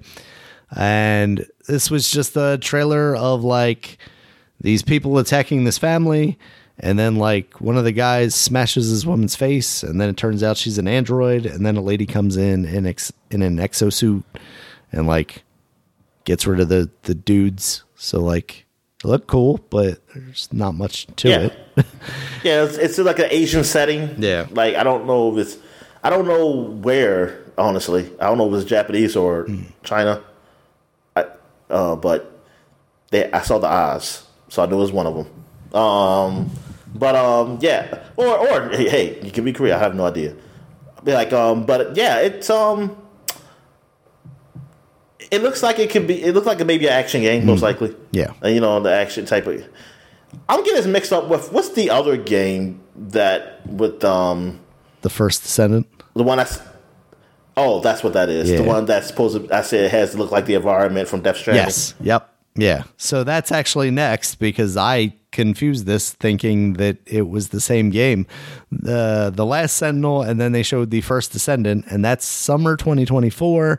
Apparently, according to like some YouTube comments I saw on the trailer for this, I guess it's been in beta already, and it kind of reminded me of Anthem. Like you're flying around in this exosuit, but also like you said, visually it kind of looked like Death Stranding because they're like kind of these bare environments, but then there's these like very large, weird looking creatures that you're fighting and shooting. So it looked really neat, but I wonder what that is.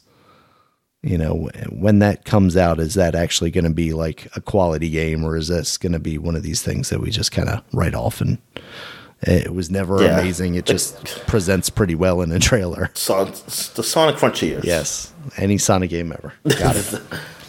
All right. Next up, Dominic, Zenless Zone Zero. This is an anime action game. I saw a lot of anime ladies in maid outfits, fighting. So was it somebody in cat ears, or was that another game? I'm pretty sure there were cat ears. There were definitely cat ear vibes, if not cat ears themselves. So that's coming out soon in 2024, according to them. So I don't know what coming soon means, but 2024 is almost soon. So maybe this is your January 1st game. Yeah. Yes. All right. Next up. It reminded me of Scarlet Nexus, the game I played. It kind of looked like that. Next up was Den of Wolves from 10 Chambers. Apparently, these are guys who were veterans of Payday and games of that nature. It had a very, like, Payday vibe to it. It looked like they were masked guys potentially doing heists and crimes type of thing. Okay, I didn't look at this, so I can't really say much. Yeah, it was just like neon masks, so it was very much like, ooh, they're going to do future crimes. Next up was Asgard. What's that? I said Looper. Next up was Asgard's Wrath 2. That's the VR follow-up to Asgard's Wrath, of course. That's coming out December 15th. Did you ever talk about Asgard's Wrath? Did you play that game? I don't. If I did, Daniel, I don't remember. Yeah, because that's one that I hear about as like one of the top tier games on the Quest too. So yeah, if not, it might be worth, you know, going back and trying to revisit that now. Oh, definitely. All right. Next up, they showed off some clips from the Fallout show. They had what's his face up there, Walter Goggins, along with some of the other actors. And that show is apparently coming out in April of 2024. I don't know. The first trailer that they showed off looked all right. It looks like it's an interesting mix of kind of lightheartedness with the more dour, of course, you know, post-apocalyptic stuff. So I wonder if that's going to be good or not, Dominic. Oh, yeah. I have no idea. Where does it come on? Amazon? Yeah, it's an Amazon thing. Oh, okay. Yeah. I mean, I hope it's good. Yeah. I mean, I do want to watch it. I'll give it a shot. I give it a shot. I mean, hell, I give Halo a whole fucking season, so I should give this a shot. Yeah. And I'm going to watch season 2. Appropriately, they also announced the Best Adaptation Award, which went to The Last of Us, of course. I had started writing that before it was even announced in my notes because, come on, obviously. Next. Yeah, what other choices were there? Mario. Oh, yeah, the Mario movie. The Mario movie, Twisted Metal, and the Gran Turismo movie. So, oh, yeah. You know. Okay. All right. So, yeah, Last of Us. Yeah. Should have got it. Without a doubt. All right, next up, Hello Games announced Light No Fire, which is a new... Oh, Hello Games made it. Yeah, okay. The guys behind... what is that game called? No Man's Sky. So they are promising, I don't know if I should use the word promising, but they are alleging that this is going to be a multiplayer procedurally generated Earth, but like a fantasy Earth, which... is very clear from this trailer because you're riding around on things like dragons and whatnot. But they're talking about basically creating an entire planet that everyone exists on. So I guess they're getting into like MMO territory at that point. It seems very ambitious. You know, No Man's Sky obviously launched in a way that no one was really thinking it was going to, you know, they thought it was a different game. Maybe they have learned their lesson and are trying to be a lot more transparent about what this game is ahead of time. But at the same time, they're making lofty promises that I hope they are able to keep. Dominic, do you have? Yeah, I mean, it's I'm. Known as like a big multiplayer kind of game, yeah. It's just not for me. Right. But yeah, I mean, I hope it turns a lot better than what No Man's Sky did initially. Yeah. I mean, they've definitely gotten the game there, has become just really good. Yeah. Definitely. They got in there. I mean, they got in there and beyond. Yeah. So yeah. So hopefully, like you said, in this game, and it grab people a whole lot more. You know, from the bank and. These promises will be met. All right. Next up was the announcement of Stormgate. They're going into early access summer 2024. This is by Frost Giant, who are apparently guys that came out of Blizzard, basically guys that worked on StarCraft. And it is very much... That is something. We left Blizzard. We're going to call ourselves Frost Giants. We left the Blizzard. Oh, wow. I didn't even think about that. Yeah, that's pretty good. But yeah, apparently that game is on Kickstarter and, you know, is now getting into the point where people are actually going to be able to play that game. So that's all right. Also, Simu Liu, the guy that played in... What's the Marvel movie? Why am I blanking right now? Moon Knight. No. God. The actor that was in the Marvel movie. Shang-Chi. He was in Shang-Chi. The guy that played in there is going to be a voice actor in Stormgate. And he was there to announce that he was going to be doing this. Okay, what is Stormgate? Like, what are you doing here? It's an RTS game. It's basically Warcraft, Starcraft. Okay. It looks pretty good, though. All right. After that was a whole slew of awards again. Action Adventure went to Tears of the Kingdom. RPG. So it did win one. Yeah. Fuck. RPG went to Baldur's Gate. Sim Strategy went to Pikmin. Oh, yeah. People were mad. I mean, there were some people... weirdos who were mad like Spider-Man didn't win that award, and I was like, shut up. Action Adventure? Yeah. It was never going to win, Dominic. Like, it was never going to win. I know you were in a tizzy. You was like, oh, I love both of the... I love Zelda and Spider-Man. Who do I want to win? Yep, that's how I was. No, I never had any thought that that game was going to win any of the big categories, at least. All right, next up, sports and racing went to Forza, multiplayer went to Baldur's Gate. That one was a little surprising to me. I mean, I know it has that, but yeah, I don't know that that's like the focus of that game. Players vote went to Baldur's Gate. They announced Final Fantasy 16 DLC. Echoes of the Fallen is out now. It shadow dropped the night of the Game Awards. And The Rising Tide is coming out in spring of 2024, so those are new chapters for Final Fantasy 16. I'm curious about the Baldur's Gate thing because, I like it, and I think it probably deserved Game of the Year and everything. But like the players vote, I'm like, I'm guessing most people just didn't know about these award shows because I just feel like FIFA should not have won that. Yeah. I feel like it should have won. If there was like a real vote of players, like they did back in the day, like when Madden won, like yeah. I just feel like Baldur's Gate wouldn't have won. I feel like Spider-Man would have beat it. Yeah, for some reason. It's interesting because while it feels like Baldur's Gate is like the terminally online choice, because like that's at the same time. The Game Awards feels a little broader than that. So it feels like, like a Spider-Man 2 could have maybe pulled that off. All right. So go ahead. All right. So after Final Fantasy 16 was the Game Direction Award. That went to Alan Wake 2.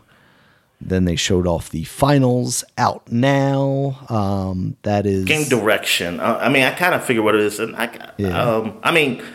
have no... Actually, that was the one I think I thought Zelda was like a lock for because of like how many weird systems and like game design features they had in there. Oh, I think that's where I was headed with that one. All right, so the finals. This is a competitive shooter. It's based around like you're in a television show kind of thing. It has very much like so not the NBA finals heavy on style. No Charles Barkley here. Charles Barkley, you only been in one. I just meant like he's talking about him usually.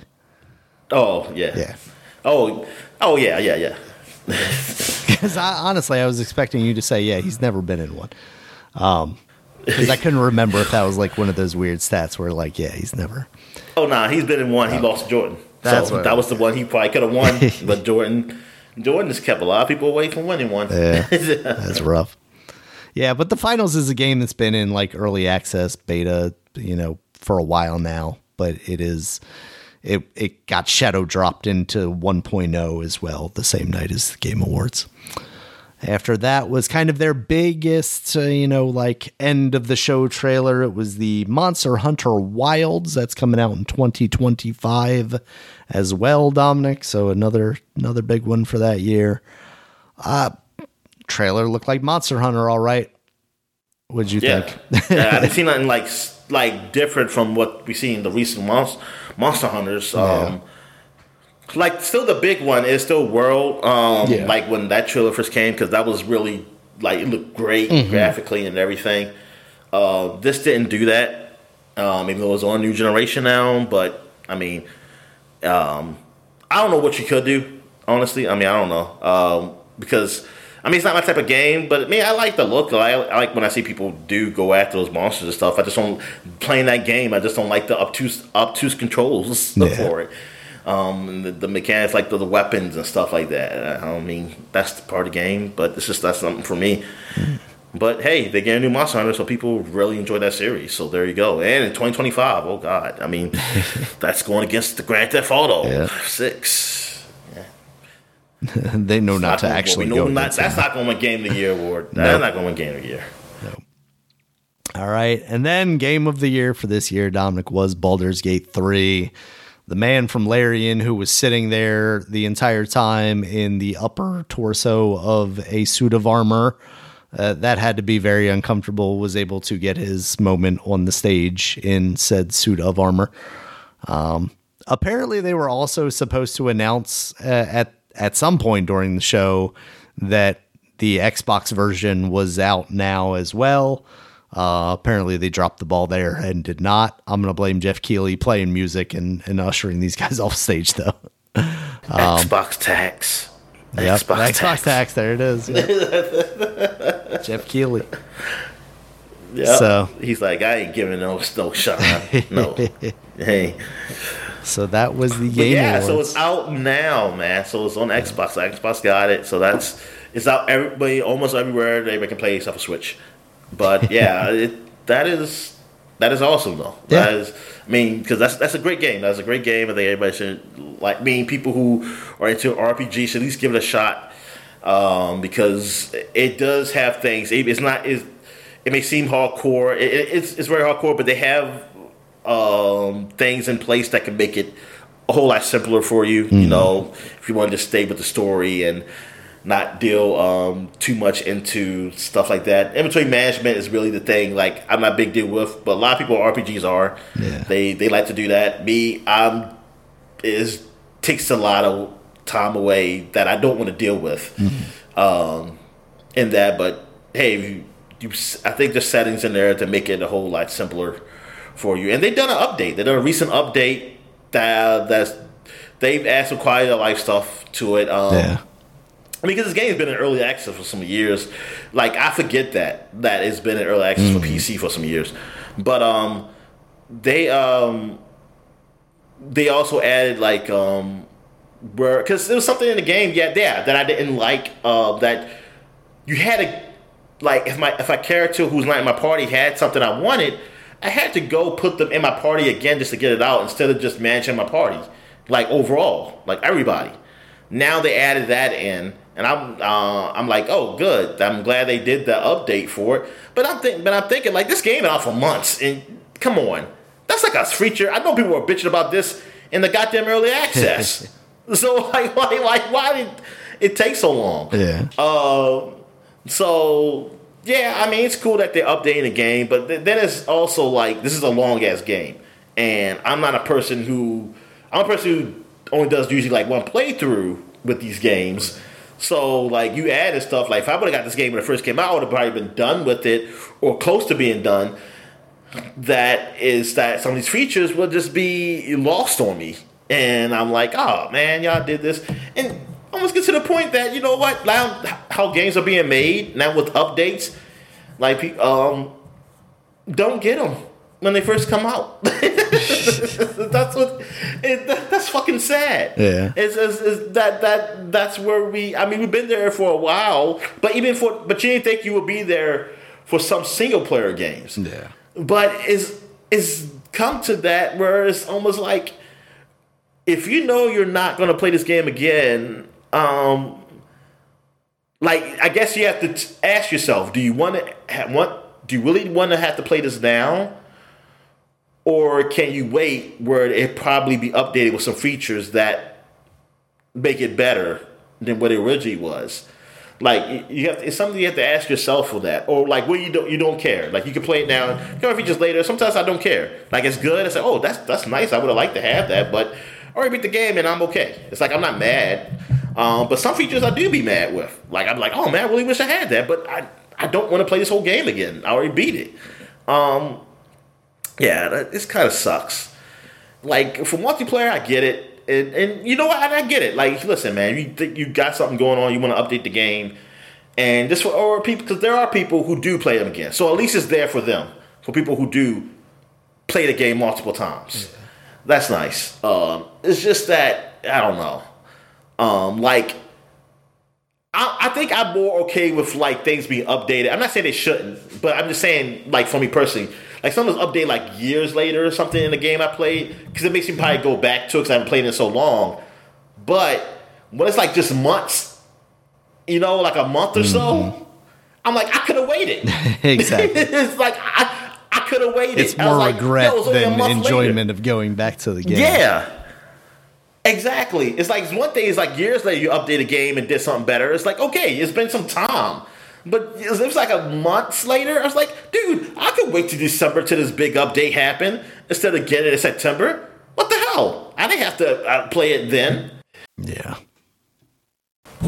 Oh, but anyway, yes. Game of the Year, Baldur's Gate. Congratulations for the Keighley's to get that reward. Yeah. Yep. We'll see how this game ends up being for our SuperPod Game of the Year awards. Yeah, we shall see. Can they get the half-ass trophy? All right, Dominic. So that was the Game Awards 2023. Did you have any thoughts or feelings that you didn't get to express before we move on to new releases? No, because I didn't watch the show.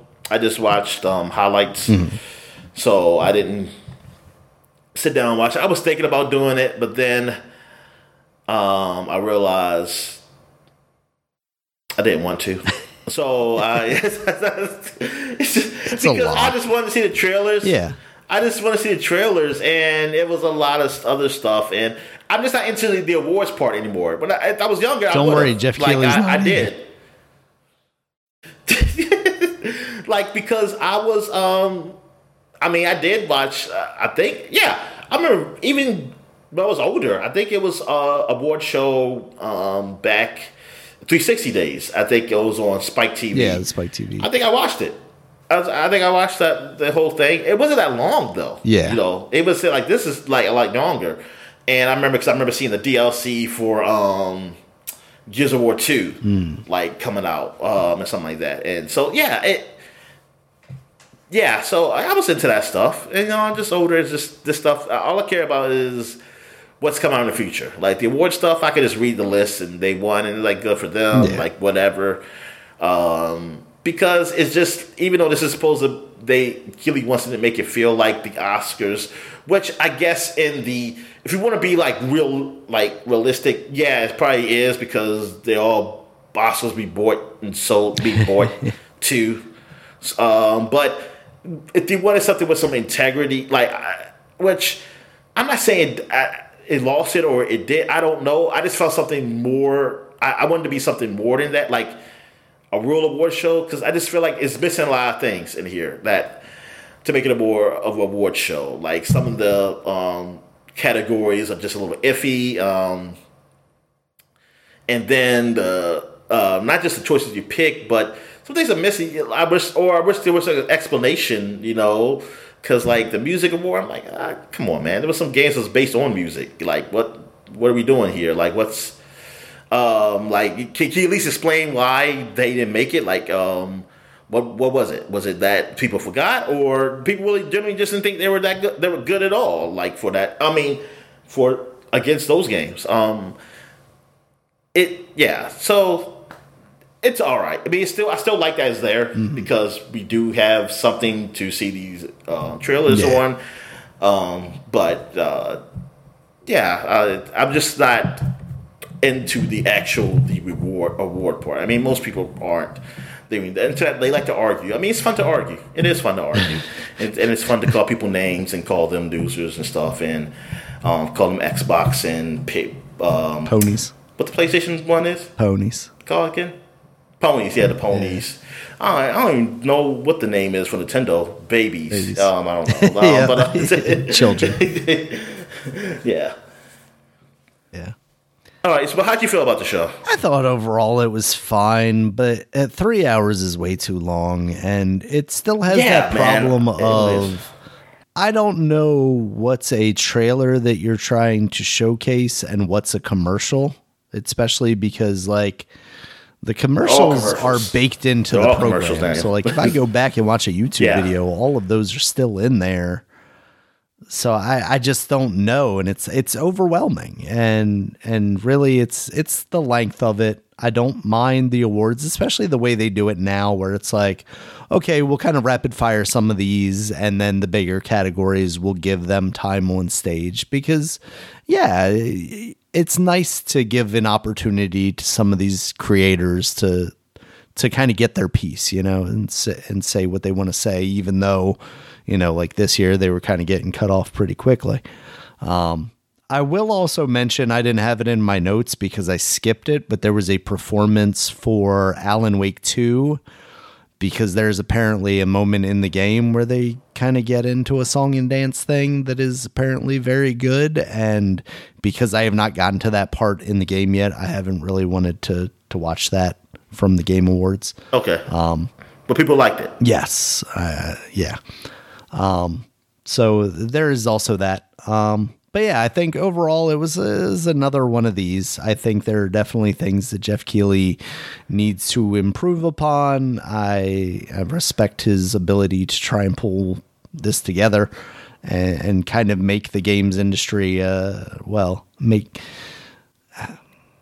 know. I'm kind of a mix of emotions here as I say that, because again, like Jeff Keighley is... a lot of it is about himself and like just even being introduced every time as the creator of the Game Awards. It's like, he can't just be the host of the show. He can't just be Jeff Keighley. He has to be Jeff Keighley, the guy that created this entire show. And then always just like the rampant fanboyism of anyone related to Hollywood or Hideo Kojima is a little bit bothersome, especially when, you know, you make it all about them, you know. Somebody pointed out. Come on, he loves his husband. And that's fine. We should support our partners. But somebody pointed out on Reddit, like, yeah, you're ushering all these guys off stage. Meanwhile, you're giving, you know, Kojima like 10 minutes to just pal around with him and Jordan Peele, and it's like we didn't get anything from any of that conversation, like. Meanwhile, you've got the guys from Larian talking. You got the happiness of three people. You got the, maybe that's it. But yeah, like even Larian, you had them talking about, you know, the people that they had lost during the development cycle, like people who had passed away. And meanwhile, you hear the music swelling up and it's like, maybe that's not the time to do this, guys. So yeah, there are definitely kinks that Jeff Keighley needs to work out. Whoa, yeah. That is, yeah. Oh, man. Yeah. That's tough. Hey, and people pass away. I mean, I bet you, man, Nintendo did that. You see like some of the Japanese companies, it'd be a whole lot of people who pass away. We just don't know them. And we just don't know the causes of death. Evidence. Yeah. So, yeah, that's kind of where I am at with that. Again, I really like it as a place to see new stuff. What was that? I'm sorry. I'm just thinking about, like, somebody mentioned, like, my friend died, and the music's like, do-do-do, yeah, do-do-do-do. It's like, they didn't get off of it. It's one of those things where I think, like, the music started to pick up, and then it went down a little bit, but, like, at the same, then went up again, it's like, I don't know what I should do. Should I? They had an AI control. See? Yeah. That's why they shouldn't have an AI control. Exactly. The AI was controlled by Tom, and it doesn't read emotions. Yeah.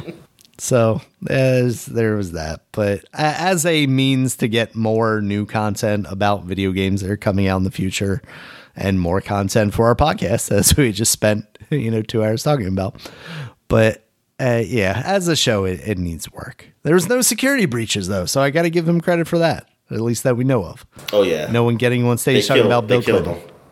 Then maybe everybody who tried to get on stage. Yeah. They are dead. They had snipers. Yeah. Yep. All right. So real quick, new releases, Disney Dreamlight Valley, that's now out of early access on PC, Nintendo Switch, PS4, PS5, Xbox One, Xbox Series. Mentioned Baldur's Gate being on Xbox now. And then the big one, Avatar Frontiers of Pandora, is now out on PC, PS5, and Xbox Series X. I had only seen the Game Informer review of that so far, and that was a 7.75.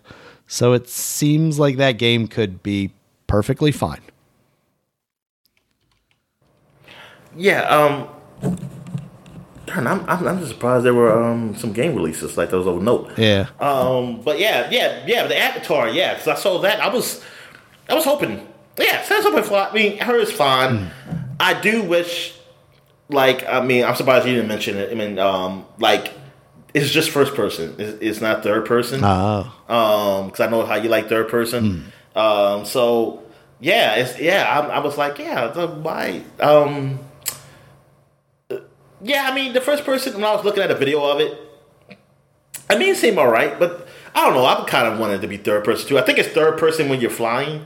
Oh, okay, that would make sense. Or where you ride and stuff. I think that's where it... Man, just for the clip shots I've seen, I'm assuming. But yeah, it's a first-person game. Gotcha. And it's just a Far Cry, and that's what people were saying. 100%, like it's kinda, that's what it feels like. A Far Cry, but just with Avatar World. Yeah. And I mean, it looks good. I mean, yeah. I mean, it's maybe a game I'll trial sometime in the future. It definitely seems like it's better than the original. I mean, the first Avatar game.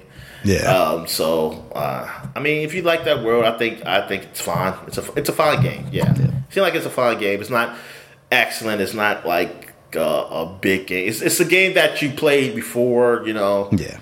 We won't be hearing about this at the Game Awards next year. No, we're not. We probably won't. Unless it's a way for Jeff Keighley to get James Cameron on stage. Yeah, like best movie game. Something the category they have.